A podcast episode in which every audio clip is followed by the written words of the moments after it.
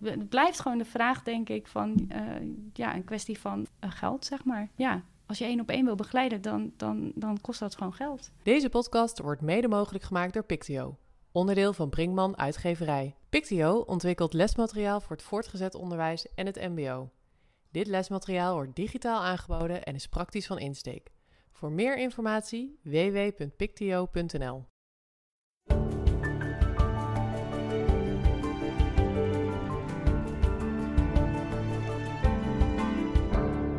Welkom bij de Pictio Onderwijs Podcast. En mijn naam is Wim Pelgrim, docent Nederlands en projectleider van het project Blockchange. En Wietse is er deze keer ook weer bij. Ja, ik ben Wietse Niese, hoofd ICT van Ronduit en ISOP en eigenaar van EduNovum. En eh, eindelijk, dames en heren, eindelijk luisteraars, gaan wij het hebben over huiswerkbegeleiding. Dat doen we eigenlijk in de, ja, zo'n beetje de eerste weken van de zomervakantie. Eh, het wisselt een beetje natuurlijk in het land waar de zomervakantie al begonnen is en waar niet. Ehm, maar ja, we zijn wat, wat vertraagd geraakt door de coronacrisis, maar hè, we konden u deze aflevering natuurlijk niet onthouden. eh, nadat we hem geloof ik drie keer hebben aangekondigd, Wietse. Ja, ja, drie keer, misschien wel vier keer. Ik, ik, kan het, ik, ik heb de tel niet bijgehouden, maar vaak in ieder geval. Ja. Nee, dus daar gaan we het, daar gaan we het over hebben. Eh, heb jij zelf huiswerkbegeleiding gehad, Wietse? Nee, ik zat er wel over na te denken van heb ik iets gehad? Toen dacht ik nou, volgens mij niet. Ik ben wel van eh, zo'n zomervakantie dat ik van 3 VWO uiteindelijk naar 4 HAVO ging. En toen was mij nog wel een soort van aangeboden van nou, als je na de zomervakantie eh, terugkomt naar school en nog wat bijklust, om het zo te zeggen, eh, dan mag je gewoon een 4 VWO. Maar ja, ik had al lang al bedacht dat ik de PABO wilde gaan doen en daarvoor was HAVO voldoende. Dus ik had de snelste route naar, naar mijn einddoel al ingezet eigenlijk. Nou. Ja, maar ik, ik denk nu, eh, weet je, met, met, met de zomervakantie, het is opeens weer heel actueel natuurlijk, want allerlei inhaalprogramma's, eh, zomercampussen, nou noem het allemaal maar op. Het eh, LinkedIn vliegt je om de oren wat dat betreft. Dus van dat uitstel is het opeens toch ook alweer een heel actueel thema geworden. Ja, zeker. Ik heb zelf gewerkt bij een huiswerkbegeleidingsinstituut toen ik studeerde. Ehm, dat was in het jaar dat ik ook mijn eh, LIO-stage liep. Echt leerlingen begeleiden met, met een stuk planning. Leerlingen begeleiden soms heel vakinhoudelijk. En met name in de onderbouw kun je al vrij snel, als je je, je VWO-diploma hebt met wiskunde en natuurkunde, dan kun je al heel snel daar ook eh, nog wel het een en ander terughalen. Eh, hè, dan is dat ook nog niet zo lang geleden. Ik merk dat dat de laatste jaren lastiger wordt. Dan is dat toch 15, 16, 17 jaar geleden. Ja, dan verlies je wel wat kennis. Ehm, en ik vond het wel heel boeiend om te doen. En je kunt echt een beetje proeven aan dat onderwijs eh, zonder dat je nog echt hè, de verantwoordelijkheid voor een klas hebt. Maar veel meer in die één op één begeleiding. Dus dat, eh, dat is mijn ervaring met huiswerkbegeleiding eh, tot nu toe. En zelf, zelf ja, nooit, nooit hoeven gebruiken. Nooit nodig gehad natuurlijk. Nee, dat, nee, ik was een fantastische student natuurlijk. Dat, dat spreekt vanzelf. dat hoeven we niet eens te zeggen, nee, inderdaad. het, het, het wordt ook wel een beetje verketterd, hè, het hele huiswerkbegeleiding. En de, de, de negatieve randjes eh, eh, zijn dan natuurlijk de kansenongelijkheid. Hè. Wie het kan betalen, die, eh, die heeft absoluut een voordeel op degene die het niet kan betalen. Ehm, en ja, soms toch ook wel het idee bij ouders om het beste uit het kind te halen. En ik zit ook wel te denken, hè, mijn kinderen zitten nu ook op de, gaan naar de middelbare school, doen het op zich prima. Ik schat nu zo in dat ik mijn eigen kinderen toch nooit naar huiswerkbegeleiding zou sturen, denk ik. Hoe, hoe kijk jij daarnaar als je naar je eigen kinderen zou kijken? Het hangt er bij mij vanaf ehm wat er nodig is. Kijk, het scheelt natuurlijk dat, dat ik zelf en mijn vrouw ook in het onderwijs werk. Dus dat je al een heleboel weet. En ik denk ook dat wij een heleboel eh, uitleg al zelf zouden kunnen geven. Ehm, maar ik kan me voorstellen als iemand een klein stapje nodig heeft, wat, wat extra eh, scheikunde of biologie, wat ik zelf dan niet zo goed zou kunnen uitleggen, dat dat, dat, dat zou kunnen helpen. Eh, maar ik heb, eh, toen ik zelf huiswerkbegeleiding gaf, zat er een meisje bij ons die daar vijf en een half jaar gezeten heeft. Eigenlijk haar hele VWO heeft ze huiswerkbegeleiding gehad om uiteindelijk dat diploma te halen. Ja, dan vraag ik me af of dat zo'n kind gelukkiger maakt. eh, en of dat ook Ja. Ehm, hè, wat, er komt een moment dat je zonder die begeleiding ook verder moet in het leven. Ehm, dus hoe gaat dat op een universiteit? Dus eh, voor een kortere periode zou ik dat misschien wel doen. Als het echt puur gaat om een klein stukje waar, waar een- je kind vastloopt... Of, of echt gewoon even specifieke uitleg op een vak nodig heeft of iets dergelijks. Maar als, het, eh, als je merkt dat het langer nodig gaat zijn, of een heel schooljaar of meerdere schooljaren, ja, dan is het de vraag of er niet iets veel essentiëlers aan de hand is. Van, goh, zit het kind op de goede plek? Is het het goede profiel? Al dat soort, eh, al dat soort zaken. Dus dat is een beetje de, de afweging die ik Ja. daarin eh, zou maken. Maar ze zijn nu zes en vijf, dus dat is misschien nog wat vroeg om over huiswerkbegeleiding na te gaan denken. Nou, kunnen ze wel tellen, want anders is het toch tijd voor een huiswerkklasje, Wim. Ja, nee, dat, uh, dat, dat, we hebben de laatste tijd met corona natuurlijk ook thuis hier een soort schooltje aan de, school, aan de, aan de keukentafel gehad. Waarbij uh, Jessie en ik af en toe les gaven en de kinderen ondertussen les kregen op afstand. Dus in die zin hebben we al een beetje voor meester en juf gespeeld. Dus dat tellen dat gaat redelijk goed, hebben we gezien. En ook het, het, veilig leren lezen gaat heel veilig. Dus dat, dat komt allemaal goed. Oh, gelukkig, gelukkig. Hey, en wat vind je van die kansenongelijkheid? Want dat blijft toch wel... ja, dat blijft, ik, ik, ik weet er zelf ook nooit zo goed een antwoord op. Ja, ik, dat, is, dat is een hele lastige. Kijk, ik, ik werk in Helmond en daar, daar, hè, dat, is een, dat is een gemeente met een heel diverse uh, samenstelling. Ook veel mensen met uh, of uh, lagere opleiding of een, een ja, lagere sociaal-economische status, zoals dat dan zo heel ambtelijk heet. Dus waarbij je, waarbij je die kansenongelijkheid, die zie ik eigenlijk elke dag wel in de school bij ons. Um, en dat is heel lastig, want inderdaad, hè, de ene ouder die zegt, huppakee, uh, uh, voor het eindexamen nog even zo'n studieondersteuning uh, in Leiden een paar dagen um, voor een paar honderd euro om het eindexamen te halen. Terwijl andere kinderen het gewoon zonder begeleiding vanuit thuis echt helemaal zelf moeten doen. En ja, die kansenongelijkheid die zit daarin, maar ik zie daar inderdaad ook niet direct een oplossing voor. Want ja, als mensen het kunnen betalen, zullen ze altijd dit soort mogelijkheden zoeken. En zolang er mensen zijn die het geld willen betalen, zullen er bedrijven en organisaties zijn die denken, nou, um, daar, kan ik, uh, daar kan ik wel wat mee. Um, dus eh, ten, ja. en een totaal verbod op het geven van huiswerkbegeleiding, ja, dat, dat lijkt mij ook niet heel erg, uh, heel erg doenlijk. Hey, gelukkig um, hoeven wij dit uh, gesprek uh, niet alleen met z'n twee te voeren, want wij hebben natuurlijk ook weer twee mensen uit het huiswerkbegeleidings um, ja, domein geïnterviewd. Ik ben even benieuwd, wie, wie heb jij gesproken deze keer, Wim? Ja, ik heb uh, gesproken met Rian Hol. Zij is afdelingsleider op het Dr. Krippenberg College en is binnen de schoolleiding verantwoordelijk voor de contacten met het huiswerkbegeleidingsinstituut uh, binnen die school. Zij, zij doet de contacten met die organisatie en degene die binnen de school daar de huiswerkbegeleiding geeft. En wie heb jij geïnterviewd, uh, Wietse? Ik heb uh, Anouk uh, van het Zand geïnterviewd. Zij is uh, coördinator bij Studiesucces. Dat is een huiswerkinstituut in Herugewaard. en die zijn wel gespecialiseerd in het begeleiden van leerlingen die ja, eigenlijk op een bepaald moment in hun schoolcarrière moeite hebben met het, ja, het leren of het maken van huiswerk. Dus de, de, specifieke vakbegeleiding, maar ook het leren leren en het leren plannen. Um, en zij proberen het wel, je gaf het, het voorbeeld van zo'n meisje wat vijf en een half jaar huiswerkbegeleiding heeft gehad. Uh, nou, hun visie is toch om op die interventies te gaan en um, ja, zo'n kind dan verder te helpen. En Anouk geeft, een, uh, geeft ook een mooi inkijkje in een beetje het, uh, ja, het, het algemene beeld als we het hebben over huiswerkklassen. Dus niet alleen specifiek studiesucces, maar ook wat breder. Dus het lijkt me goed als we eerst naar haar gesprek gaan luisteren, of mijn gesprek wat ik met haar voerde, en dat we dan naar het andere gesprek overgaan. Wat voor type leerlingen komen uh, bij jullie binnen? Uh, ja, zijn dat hele specifieke kinderen of is dat heel generiek? Het is wel heel divers, maar toch zie je wel een aantal ja, zeg maar algemene kenmerken bij bepaalde leerlingen. Je hebt de leerling bijvoorbeeld die ja, moeite heeft met alles te organiseren, een beetje chaotisch is, soms ook echt dan ADHD heeft, maar dat hoeft niet. kan ook een stukje ontwikkeling zijn, zeg maar. Um, en dat zijn dan met name jongens toch wel.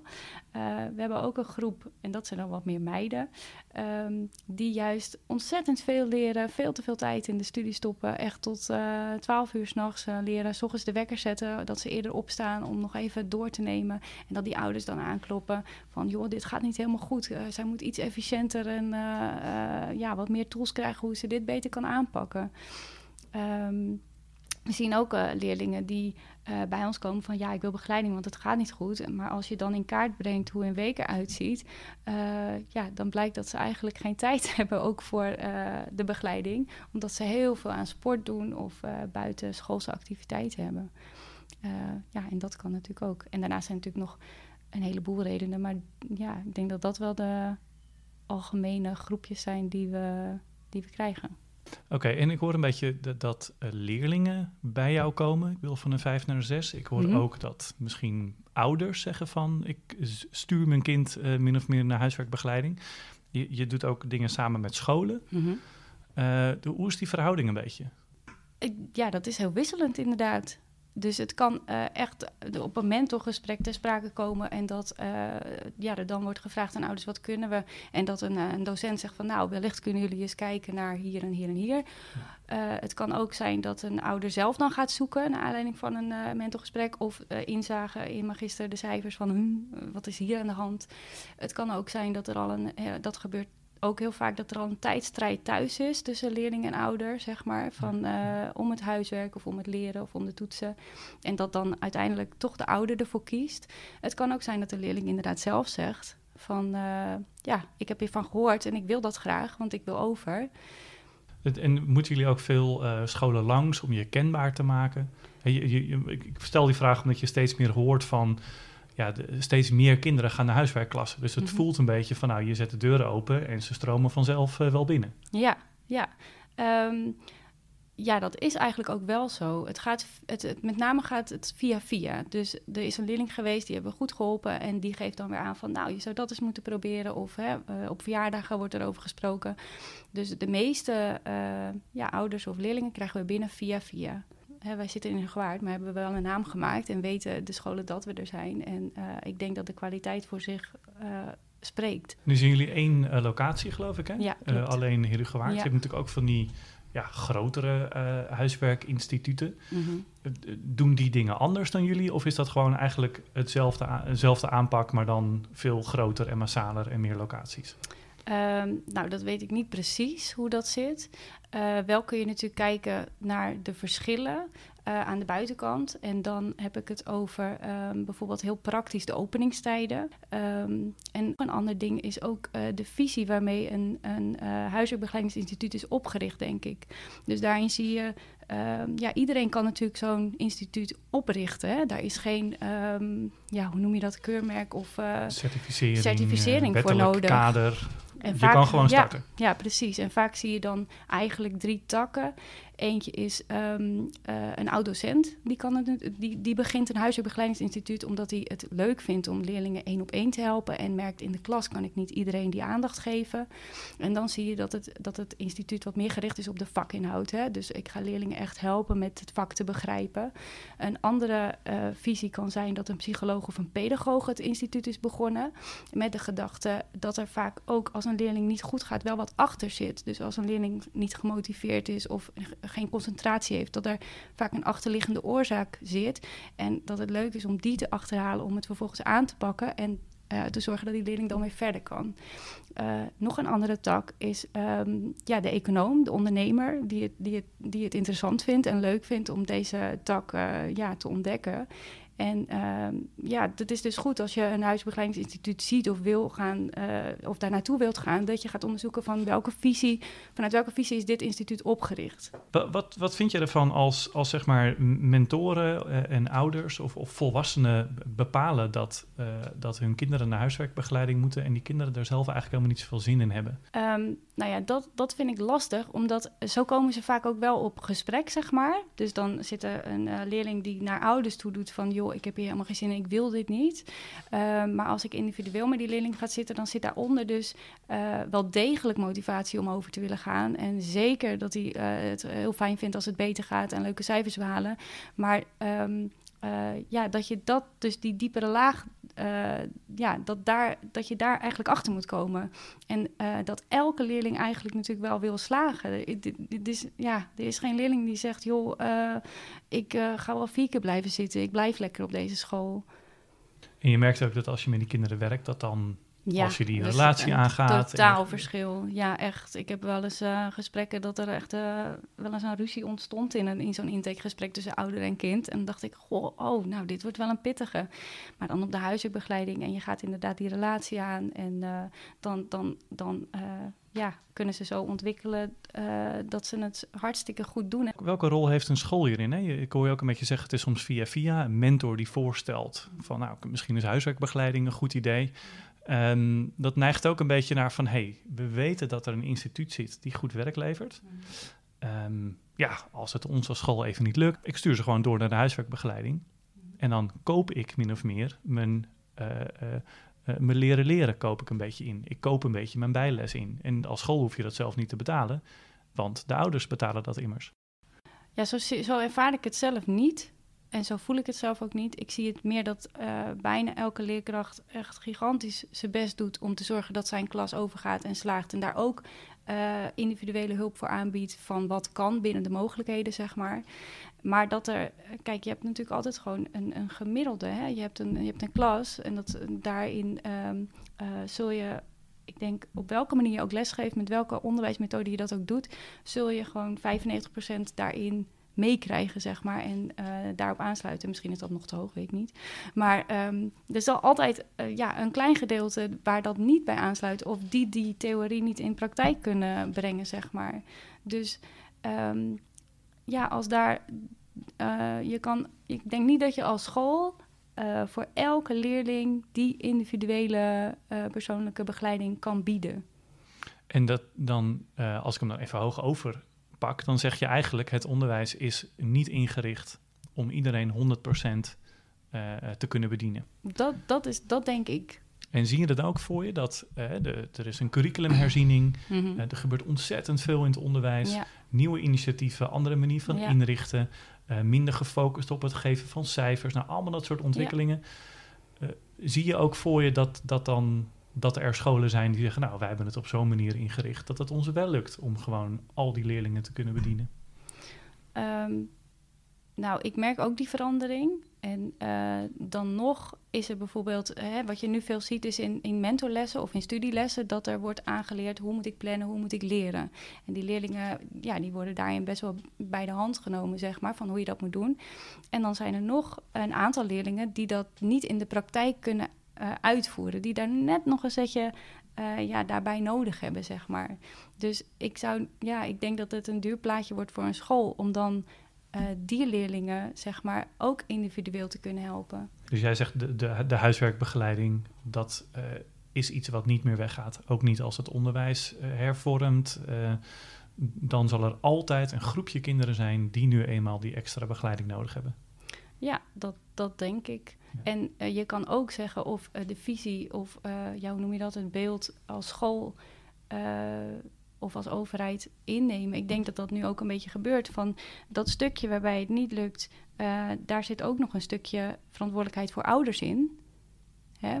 En, en ja, bepaalde ouders die kunnen er dan voor kiezen van doe ik dat zelf of huur ik daar of neem ik daarvoor mensen in dienst die heel gespecialiseerd zijn.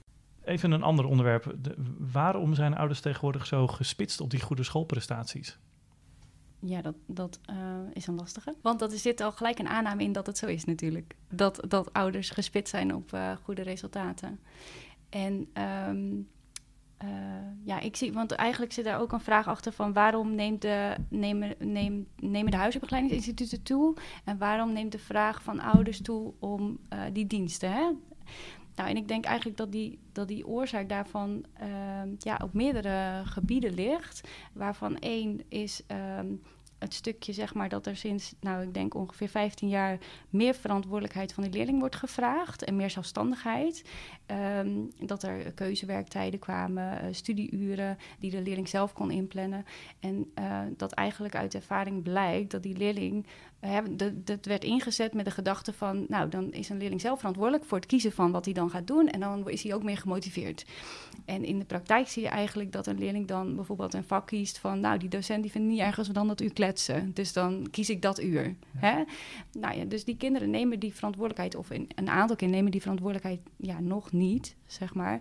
En uh, nu komt er ook steeds meer kennis over uh, hoe het brein werkt, hoe uh, kinderen ontwikkelen en dat het voorste gedeelte van die hersenen nog helemaal niet af is. En hoe groot ze ook zijn, al hebben ze al baardgroei en hè, zijn ze al best wel groot. Um, dat stukje is nog niet af. Dus dat stukje wat verantwoordelijk is voor het plannen, voor het organiseren, voor uitstellen van ja, beloning, impulscontrole. En dat zijn allemaal uh, ja, vaardigheden die je nodig hebt om zo'n keuzeuur en die zelfstandigheid op te pakken. Dus in die zin denk ik dat, dat ze doordat die omzwaai in het onderwijs even te snel los zijn gelaten. En um, uh, dat, dat, dat daar dus een deel van uh, ja, is gaan zoeken naar huizenbegeleiding om ondersteuning te krijgen in het leren plannen en het leren leren. Nu zie je uh, dat, daar weer een, uh, dat, dat, dat de scholen daar weer van terugkomen eigenlijk. Dus daar zal ook wel weer een, een uh, ontwikkeling in, in, in komen. Mm. Omdat die kennis steeds meer ja, duidelijk wordt over hoe dat werkt. En een ander ding is, um, de ouders van nu die hebben niet huiswerk gehad op de manier waarop leerlingen dat nu krijgen. Dus de, de uh, leerlingen van nu krijgen het huiswerk op internet hè, te zien. Ze hebben een portaal en daar staat al het huiswerk in. Uh, de ouders van, van die kinderen, die hebben dat in een agenda, die moesten dat allemaal zelf opschrijven en die moesten dat dan thuis netjes doen. En daarin zit denk ik ook wel een stukje um, ja, generatiekloof, om het zo maar te zeggen. Dat als een leerling zegt, nee, eh, ik hoef het niet in mijn agenda, ik heb het allemaal op, op internet staan. Dat een ouder daar misschien heel snel in denkt van, oh, oh ja, je zal het allemaal wel weten, ik weet niet hoe dat werkt. Hè? Dat, dat wordt natuurlijk ook wel steeds uh, beter, maar er zijn ouders die daar niet, ja, niet in thuis zijn, zeg maar. En um, dan is het natuurlijk ook weer moeilijk voor een ouder om daarin uh, op in te spelen. Van hoe ga ik daarmee om en hoe help ik mijn kind met het leren plannen en het, en het leren leren van ja, op die manier, zeg maar. Dus daar denk ik dat er ook iets zit. En um, daarnaast denk ik ook dat het, dat het leven voor die kinderen drukker is geworden. Dus uh, denk ook aan social media. Want uh, uh, voorheen, ja, ze krijgen nu gewoon continu die, die prikkels van de telefoon, hè, de WhatsApp, het gamen. Um, en dat maakt het leven ook wel druk en moeilijk te organiseren. Dus ja, die pubers zijn gewoon heel, hoe zeg je dat? Um, ja, die zijn heel erg gevoelig voor snelle beloning. En die telefoon speelt daar natuurlijk prima op in. Dus ga jij maar eens nee zeggen tegen een potje gamen met vrienden en dan zeg maar kiezen voor je huiswerk. Uh, daarnaast zie je ook veel kinderen met veel hobby's. En uh, dan is het nog weer lastiger om, om het plannen goed op te pakken van je huiswerk en je leerwerk. Dus ik denk dat daar ook wel een aantal oorzaken in zitten. Waarom ja, de vraag naar een, een, plek waar je waar ingekaderd kan leren, zeg maar. Hè? Want ze komen hier alleen voor school. Er is verder geen afleiding, geen, um, ja, geen prikkels. Een telefoon moeten ze inleveren bijvoorbeeld. Ja, ik denk dat dat ook wel heel prettig werkt. En je ziet het ook bij, bij volwassenen die daar behoefte aan hebben. Uh, dat de yogalessen, meditatielessen en de, de mindfulnesslessen nemen natuurlijk uh, toe, ook om die reden. Omdat er gewoon in deze ja, maatschappij steeds meer minder van die uh, rustmomentjes hebben. En ehm, ja, dat zoeken om dat in te kaderen, denk ik. Huiswerkbegeleiding kost geld. Mm -hmm. Sommige ouders kunnen dat wel betalen, ja. andere ouders kunnen het niet betalen. Mm -hmm. Uh, dat lijkt me soms ook wel lastig. Hè? Want je, je in, in, je vorige uh, stuk schets je een beeld waarin je eigenlijk zegt: ja, we vragen ook wel heel erg veel van kinderen. Mm -hmm. uh, scholen kunnen dat ook niet allemaal oplossen, hoe graag de leerkrachten dat ook willen. wat nu als kinderen dat wel nodig hebben, maar dat niet kunnen betalen? Ja, daar heb ik ook geen antwoord op. Ik zou dat natuurlijk het liefst hier voor iedereen doen. Dus als de overheid daarin zegt, ja, dat is oké. Okay.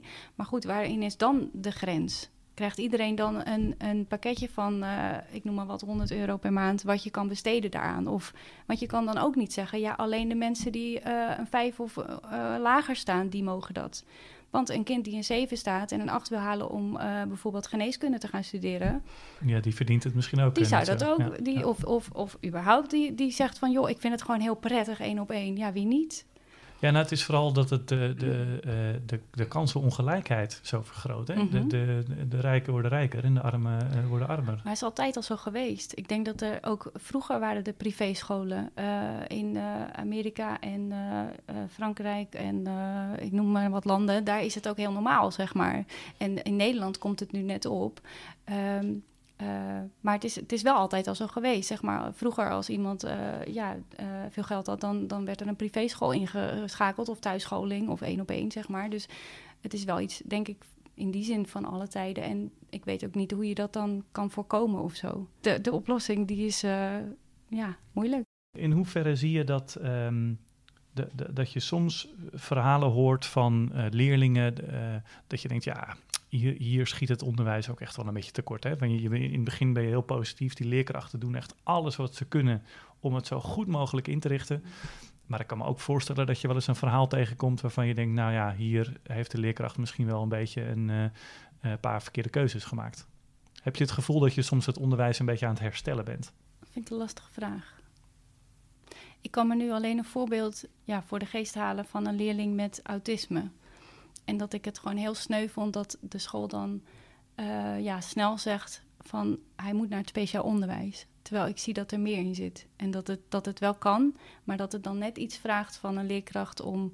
En dat, dat zit hem niet in tijd, maar dat zit hem in uh, ja, uh, de relatie zeg maar, met die leerling. Dus even nog even een knikje van en nu gaan we starten. Of even een, hè, dat soort, dat soort ja, zal er niet te diep op ingaan, maar ik bedoel, ja bij, bij, bij dat soort leerlingen heb ik dat ook. Maar ik kan me dan aan de andere kant ook weer voorstellen dat een leerkracht niet van alle, ja, niet van alles kennis heeft, zeg maar.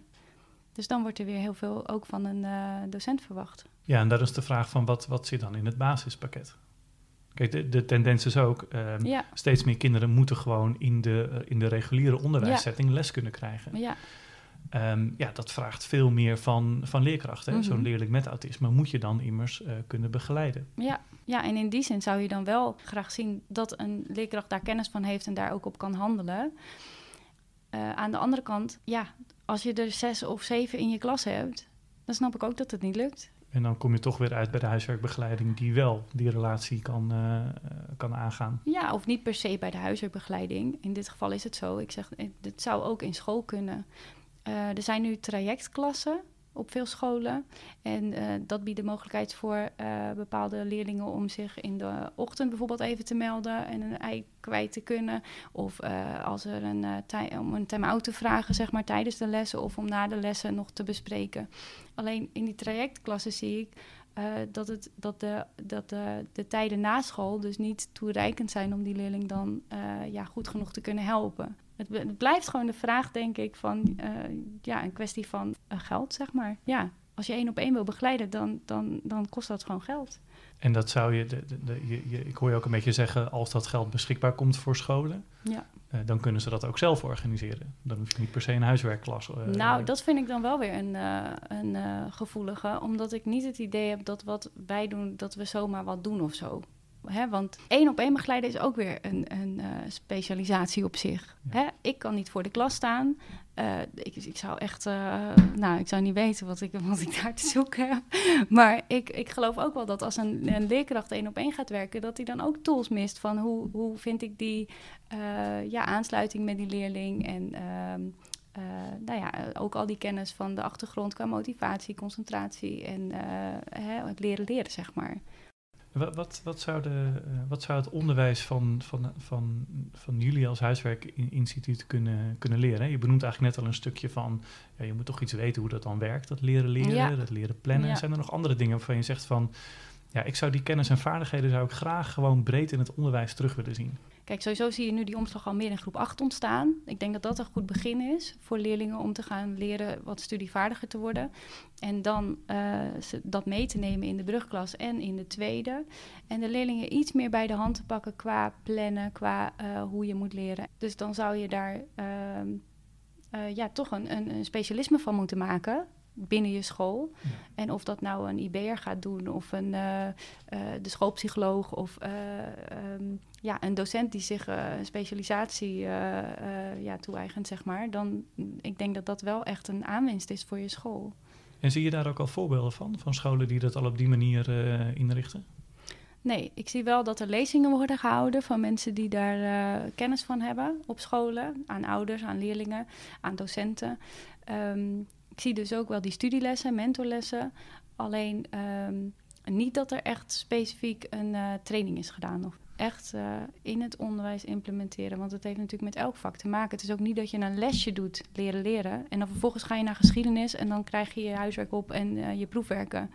Die link moet worden gelegd dat het dus met elk vak uh, te maken heeft. En dat eigenlijk op elk vak, dat je dat daarbij toepast. Hoe zie jij de, de, de komende vijf of tien jaar de samenwerking of soms ook de, de ja, ik proef soms ook een beetje de frictie tussen mm. onderwijs, huiswerkbegeleiding, ouders die soms ook ontevreden zijn over een school. Denken nou, ik, ik ga wel naar huiswerkbegeleiding. Hoe, hoe zie je dat hele speelveld zo doorgroeien de komende vijf of tien jaar? Ik denk, en dat zie je nu een beetje, dat steeds meer scholen het in huis halen. Dus een huiswerkbegeleidingsinstituut in de school uh, halen. Um, maar dat uh, scholen op den duur merken dat dat uh, ja, ook niet de oplossing is, zeg maar. En dat dat dan weer misschien ja, verdwijnt. En dat ze toch zelf in school dat stukje halen van het specialisme van het leren leren en het leren plannen en dat implementeren in het onderwijs. En dat er dan nog steeds wel een gedeelte leerlingen is die nog weer meer hulp nodig heeft dan dat er in de school geboden kan worden. Dus dat een huisopleidinginstituut in die zin wel blijft bestaan. En hoe zie jij jouw rol dan uh, daar het liefst in? Um, Ja, ik, ik, ik, ik, spreek dan echt voor mezelf hoor. Maar ik zou het heel leuk vinden om, om wat wij hier weten, die kennis op scholen in te zetten. En uh, daar, uh, ja, dus net wat ik zei, dat, dat, daarmee over mee te denken. Hoe kun je dat in de school implementeren en dat op te zetten en dat uit te werken. Dus dan zie je echt als een beetje ja, onderwijskundig partner van een school om te kijken hoe kan je dat dan organiseren en wat ja. is er nodig. Ja, maar ik zeg daarmee niet dat alle huiswerkbegeleidinginstituten dat kunnen. Uh, met name omdat ik natuurlijk eerder had uitgelegd over die visies van waar kom, waar kom je vandaan en wat is je ervaring en uh, met welke doelstelling ben je dat instituut gestart.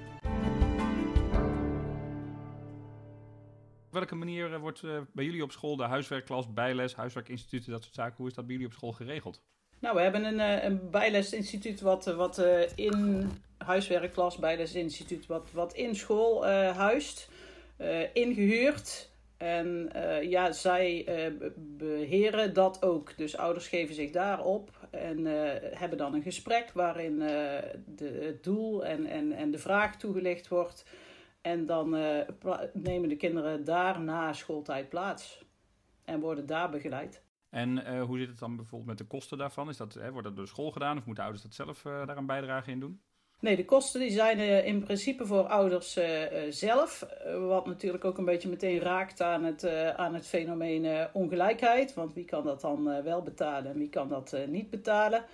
Ouders betalen dat zelf en tegelijkertijd heeft zo'n huiswerkinstituut, althans degene die wij in huis hebben, ook wat plaatsen vrij voor kinderen waarvan ouders dat wat minder kunnen betalen of niet kunnen betalen. En de vraag ligt dan bij school om daar eventueel een, uh, ja, een keuze in te maken of aan te geven wanneer dat, dat nodig is.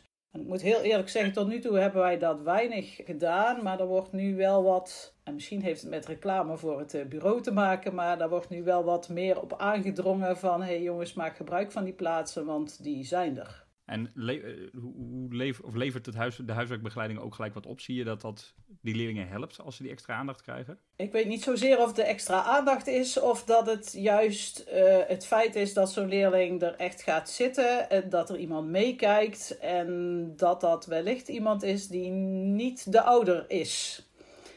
Van onze eigen kinderen ook wetende dat de ouder daar wellicht niet de beste partij in is. En, en, waar ligt dat dan aan, dat ouders niet de beste partij zijn daarvoor? Ik denk dat dat uh, te veel eigen is en dat dat te dicht uh, bij zit. Maar dan praat ik puur over mijn ervaring met mijn eigen kinderen. En als ik dat ooit op school met leerlingen bespreek, en dan zeg ik ooit, maar dat komt natuurlijk best wel uh, regelmatig aan de orde, dan zeggen kinderen dat zelf ook. Ja, maar dat is een spap of een smam. Dat, nee. Is niet de goede match op dat moment, blijkbaar. Rond de eindexamens hebben jullie daar ook huiswerk... Ja, die huiswerkklas doet hij daar ook nog iets in? Of verwijzen jullie leerlingen dan naar uh, Liceo of naar Leiden of naar, naar universiteiten waar ze cursussen aanbieden? Uh, nou, toevallig is het zo dat uh, degene die bij ons de huiswerkklas doen ook zo'n instituut is dat de examentrainingen aanbiedt. Dus ja, wij verwijzen daarnaar. Wij verwijzen ernaar dat er de mogelijkheid is voor leerlingen om dat uh, te doen en om daaraan deel te nemen. Uh, dat gaat dan een beetje onderling en het liefst wil zo'n uh, bijlesinstituut daar natuurlijk grote reclame voor hebben. Wij kiezen ervoor om dat door middel van een brief te doen en niet en plein publiek. Maar een leerling kan daar gebruik van maken, maar ook dat is op eigen kosten. En waarom kiezen jullie ervoor om dat niet aan plein publiek of met grote posters of banners bekend te maken? Nou, die posters en de banners hangen we wel op, maar zo'n instituut heeft natuurlijk ook uh, wat uh, baat bij extra reclame en zouden ook het liefst een, een, een, logo op je site hebben en daar kiezen we niet voor. Omdat je dan niet dat te uitdrukkelijk wil doen, je aan zo'n commerciële partij verbinden, of, of zijn er andere argumenten voor? Ja, ik, het is een commerciële partij die je in, in huis hebt en daar mag je uh, iets van vinden. Maar goed, in principe zijn dat natuurlijk vaak commerciële uh, partijen. Maar uh, ja, wij vinden niet dat we daar expliciet reclame voor hoeven te maken. En um, wat doet de, uh, doet de school zelf ook nog iets in de, in de huiswerkondersteuning of extra begeleiding van leerlingen? Ja, daar zit dan wellicht een beetje een, een, een verschil in. Niet voor, de, uh, ja, niet voor de reguliere leerlingen. In die zin, regulier is dan eigenlijk de leerlingen die, die alles keurig kunnen volgen. Zijn wel wat, wat faciliteiten. Dus vanuit de zorg kunnen wij bijvoorbeeld wel RT aanbieden. Dat is altijd een, een kort traject van een week of zes tot acht. Waarin ook tevoren, even als bij huiswerkbegeleiding, maar daar is dat natuurlijk langer, vast wordt gesteld van nou, waar willen we aan werken? Gaat het over studieplanning of gaat het over de manier waarop er gestudeerd moet worden of de manier waarop je woordjes bijvoorbeeld moet leren? Dat is een kortdurend traject, daar wordt een plan voor opgesteld en dat wordt dan ook binnen 6 à 8 weken afgewerkt, zodat die leerling dan verder uh, vooruit kan. Uh, aan de andere kant hebben we nog, maar dat, is, dat staat daar los van, voor de leerlingen die, die faalangst hebben, daar nog een faalangsttraining op staan. En die is ook, dat is ook een traject van een aantal weken waarin we nog verschil maken tussen examenklassen en voor-eindexamenklassen.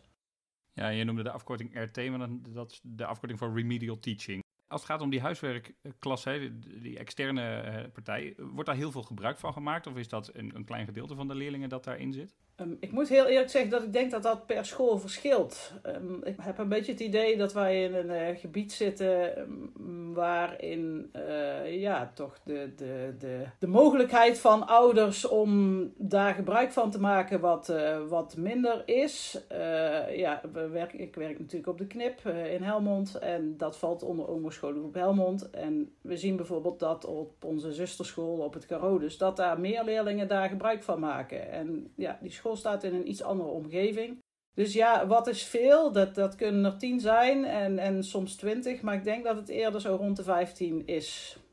En op dit moment is dat ook wat lastig tellen vanwege de corona natuurlijk. Dus ik weet niet of dat representatief is. Ja, want 15 op een school van 15, 1600 leerlingen is natuurlijk niet heel, uh, niet heel veel. Nee, het is niet heel veel je gaf al aan, hè, dat huiswerkinstituut dat jullie hebben biedt ook plek aan mensen die het niet kunnen betalen. Hè, dus er is altijd wat extra ruimte. Hoe denkt, hoe denk jij of hoe denkt de school principieel eigenlijk over dat schaduwonderwijs en de uh, miljoenenbusiness die dat inmiddels is? Ja, dat is een, uh, een lastige kwestie, uh, vind ik altijd zelf. Want er zit natuurlijk altijd een combi bij van school. Wat kan school bieden? ouders, wat kunnen ouders bieden? Of wat voor invloed hebben ze op hun kind? Ik vind het op zich een, een goede kwestie. Aan de andere kant ben ik heel eerlijk. Ik heb altijd gezegd, voor mijn eigen kinderen hoeft het niet. Want dat is mijn eigen taak. Maar dus, er zijn natuurlijk ook uh, gezinnen waar ouders die ondersteuning of inhoudelijk niet kunnen bieden. Of hè, doordat ze misschien hè, de, de, de Nederlandse taal niet machtig zijn. Of hè, emotioneel of sociaal of wat dan ook dat niet redden. Um, in zekere zin versterkt het natuurlijk ook kansen en mogelijkheden die kinderen krijgen in de, in de samenleving. Uh, hoe kijk je daar tegenaan? Ja, dat vind ik een uh, lastige kwestie. Want ik ben er echt voor dat uh, ieder kind dezelfde mogelijkheden krijgt. Ik denk dat overigens veel mensen dat zijn. En we weten allemaal dat we dat uh, in de wereld niet kunnen bewerkstelligen. Um, dat is bijvoorbeeld wel de reden waarom wij hebben gezegd van nou, die plaatsen die er zijn bij het Huiswerkinstituut en waar we gebruik van mogen maken voor kinderen die dat ouders, waarvan de ouders het niet kunnen betalen Daarvan gaan we ook proberen, evenals we bijvoorbeeld bij de RT, de remedial teaching, uh, doen. Daar proberen we relatief kortdurende trajecten van te maken, waarbij we een kind echt op de rit zetten, zodat er ook meerdere kinderen daar gebruik van kunnen maken. En dat je bijvoorbeeld een traject maakt van acht weken, waarin we zeggen van nou, dit traject van acht weken is voor jou, daar heb je specifiek hulp voor nodig, dat geven we aan. En dat ze zo weer uh, verder kunnen. In principe ben ik er wel van overtuigd, en dat, dat, dat vinden we op school ook, dat kinderen het uiteindelijk wel zelf moeten doen. Dat, dat is het groeimodel. En dat dat bij sommige kinderen heel snel lukt en bij anderen wat langzamer. Ik ben er persoonlijk wel van overtuigd dat die groei er minder is als je dat steeds blijft stimuleren en bij zo'n huiswerkinstituut zit. Je hebt op meerdere scholen gewerkt. Um, zie je ook een verschil tussen de school waar je nu zit en vorige scholen waar je gewerkt hebt? Op mijn andere school hadden wij ook een, eh, een, een soort van huiswerkinstituut in huis, maar minder uh, commercieel. Dus dat was een, eh, een, een plaatselijk bedrijf, die dan wel weer wat werkzaamheden gemixt hadden. Want die hadden bijvoorbeeld ook een, een orthopedagoog in huis en een psycholoog. Dus daar, daar was het gebied tussen, zit een leerling daar nu voor school of wellicht, want soms komen er andere dingen uit voort, hè uh, wellicht voor een, een uh, ander probleem, daar was dat gebied wat grijzer. Maar ik zag bijvoorbeeld wel dat daar uh, meer aanmeldingen waren dat zou ook zomaar te maken kunnen hebben met het gebied waarin die, waarin die school stond. Dus dat, dat is een gebied ja, echt midden in de Brainport-regio. En ja, daar zag je toch wel dat veel kinderen daar gebruik van konden maken. En nu zeg ik het ook letterlijk zoals het is. En stel nou, stel nou dat we zouden zeggen van per 1 januari 2021 het aanbieden van schaduwonderwijs, dat wordt gewoon verboden. Want we willen niet dat die, die ongelijkheid gestimuleerd wordt. Is dat realistisch om dat te stellen? Ja en nee. Ja, daarvan zou je kunnen zeggen de kansenongelijkheid uh, wordt dan minder. Tenminste, uh, relatief gezien als je bekijkt over, naar schaduwonderwijs. Wellicht vraagt het wat aanpassing, en dat is natuurlijk hartstikke gek dat ik dat nu zeg, wat aanpassing van het onderwijs. Want ik vind dat het een taak is van docenten uh, om aan te geven op wat voor manier dat je iets uh, moet bestuderen, hoe dat je het beste aan kunt pakken, het plannen, et cetera.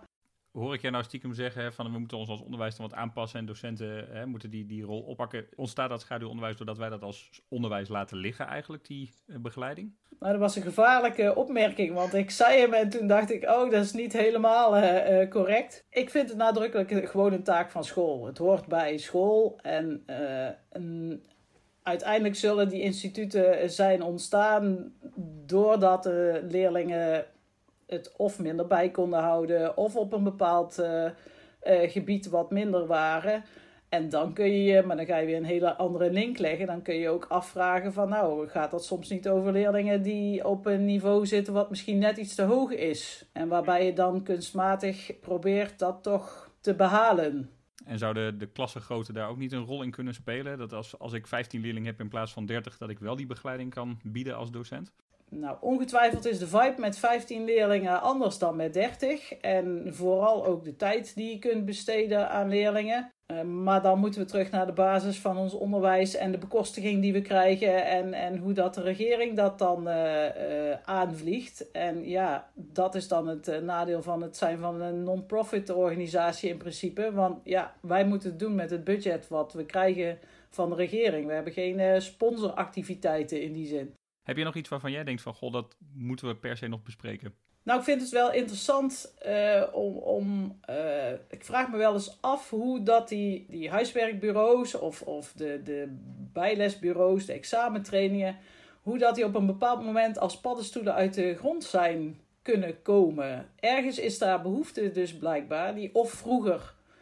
En als ik het heb over vroeger, dan heb ik het misschien over uh, 20, 25 jaar geleden, die daar veel minder was. Uh, of misschien juist gegroeid is door de manier waarop onze maatschappij uh, nu wat meer functioneert, denk ik, dan 25 jaar geleden, namelijk uh, prestatiegericht. En, en, dat vind ik wel een bijzonder fenomeen en ze blijven ook nog allemaal bestaan.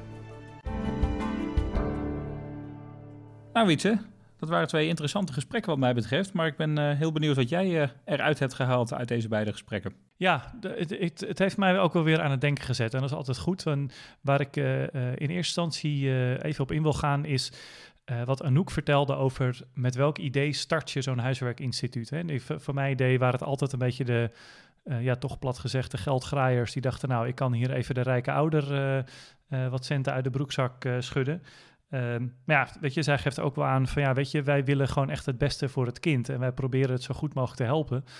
Uh, ja, en dat je daar ook geld mee verdient. Ja, oké, dat, uh, dat is inderdaad zo, maar het is niet de insteek om uh, ja, zo groot mogelijke commerciële club op te richten. Um, wat mij bij het gesprek met Rian opviel, is dat bij ons op school, hè, dat instituut dat bij ons in school die huiswerk, huiswerkbegeleiding aanbiedt, dat hij ook bewust plekken creëert voor leerlingen die het niet kunnen betalen, of de ouders die het niet kunnen betalen. En dat de school daarin ook kiest van hè, we gaan voor die kortere interventies inderdaad. En niet voor hè, we gaan daar mensen een jaar of twee uh, jaar of drie jaar neerzetten. Zodat zoveel mogelijk kinderen daar ook gebruik van kunnen maken. Dus dat in een schooljaar in plaats van één kind dat een heel jaar zo'n plekje bezet. Dat ze misschien wel drie leerlingen een periode um, zo'n plekje kunnen, kunnen geven. Om daarmee al, die leerlingen een stapje verder uh, te brengen. Dus dat je ziet dat zo'n commerciële partij misschien probeert van... Hè, ik wil daar geld mee verdienen, maar geef ook plekken aan kinderen die het niet kunnen betalen.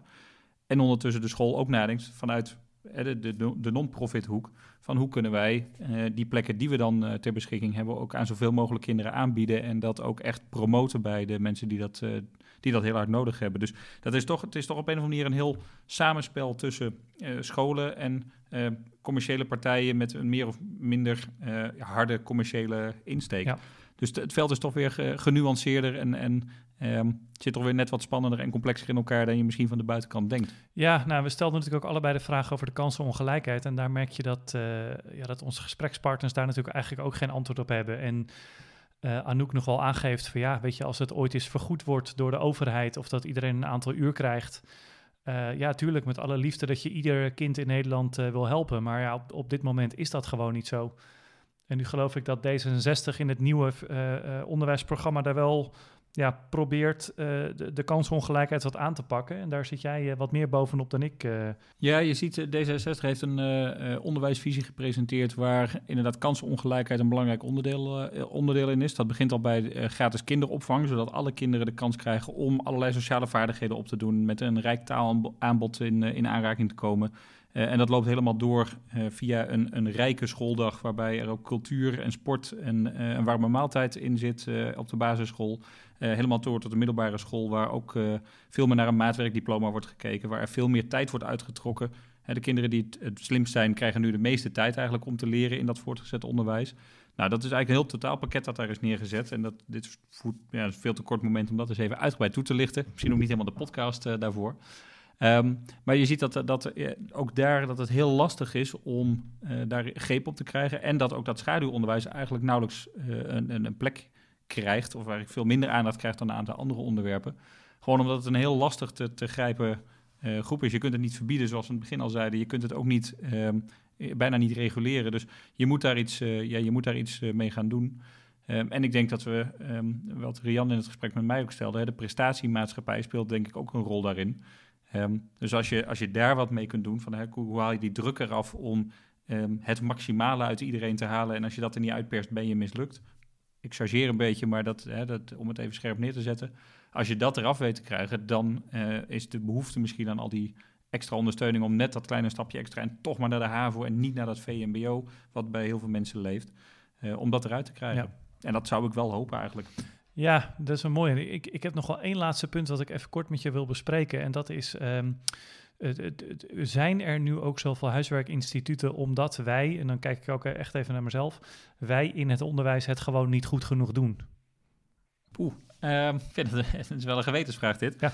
Maar ik denk, dat, ik denk dat we een aantal dingen niet, niet goed doen. Ik denk als, we, als je ziet dat er nu 25% van de kinderen van 15 eigenlijk functioneel analfabeet is. Dus teksten van de overheid niet kan begrijpen of brieven van instanties niet kan begrijpen.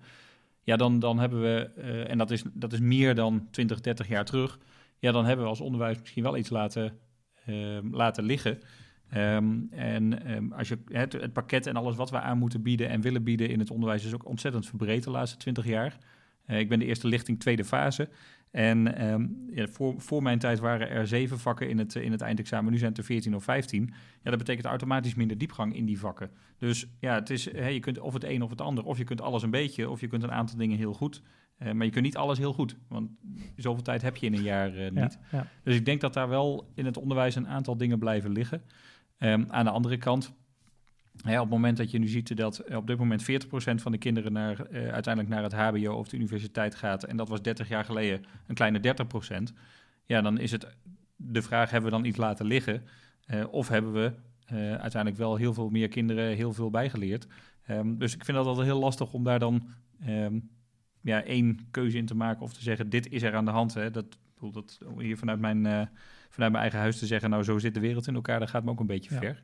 Maar ik ben heel benieuwd hoe jij daar, uh, hoe jij daar tegenaan kijkt. Hebben we iets laten liggen nou, in het onderwijs? Ik denk als je kijkt naar de, uh, de grootste behoefte bij huiswerkbegeleiding, dan zit dat volgens mij op het leren leren en het leren plannen. En ik weet nog dat, dat ik op de middelbare school zat, vond ik dat ook best wel moeilijk. Ehm, maar de wereld was ook vrij simpel in die tijd. Hè. Er was nog niet zoveel afleiding, er gebeurde nog niet zoveel. Je had eigenlijk het hele simpele uh, offline uh, leven wat je leidde. En nu heb je zo verschrikkelijk veel nieuwe werelden die je er als jongere bij hebt gekregen. je, kan, je kan al die afleidingen en al die aandacht ook niet meer goed verdelen. En als je dan ook nog je huiswerkplanning goed op orde moet houden, wat toch iets is wat waarschijnlijk de minste interesse heeft in eerste instantie, dan denk ik, ja, volgens mij is de wereld gewoon wat complexer geworden om, om alle ballen in de lucht te houden. En moeten we dat dus onder de knie krijgen door dus te leren leren en te leren plannen.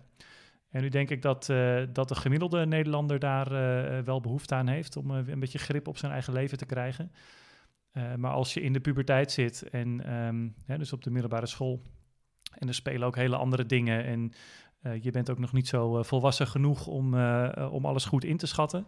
Ja, dan denk ik dat het heel goed is als, als het leren leren en het leren plannen ja, ik ga er toch weer iets bij stoppen, Wim. Maar als dat toch uh, door leerkrachten en docenten uh, ja, wel ook op het curriculum staat, of dat, ze, of dat leerlingen de handvatten voor krijgen. En ik denk dat sommige scholen zich daar heel bewust van zijn, maar ik denk dat er ook genoeg scholen zijn die dat ja, nog niet goed op het oog hebben, waarbij vakdocenten gewoon hun vak geven. Ongetwijfeld dat ontzettend goed doen.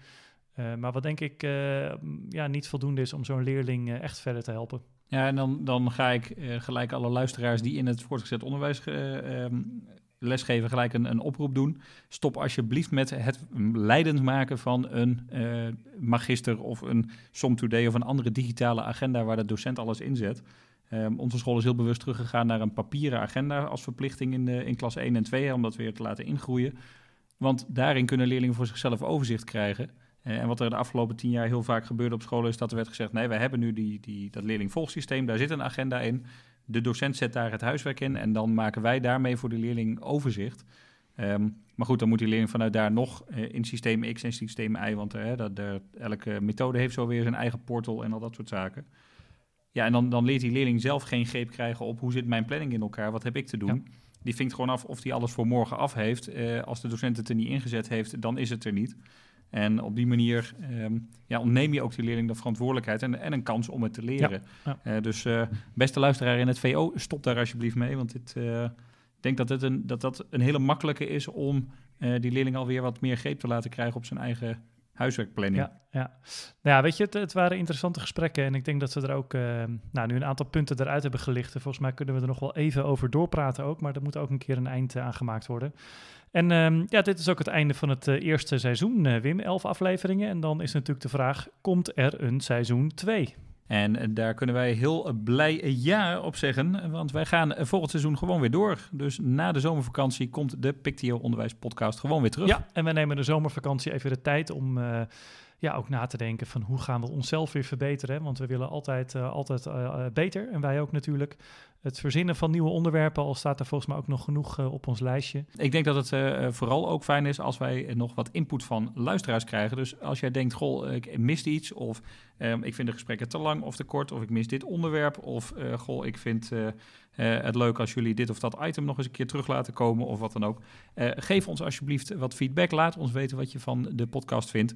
Dat kan ook in iTunes door een recensie achter te laten. Dan vinden nog veel meer mensen onze podcast.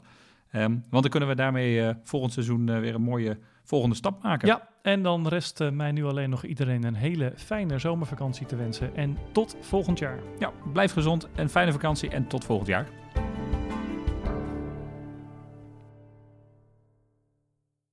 Deze podcast wordt mede mogelijk gemaakt door Pictio, onderdeel van Brinkman Uitgeverij.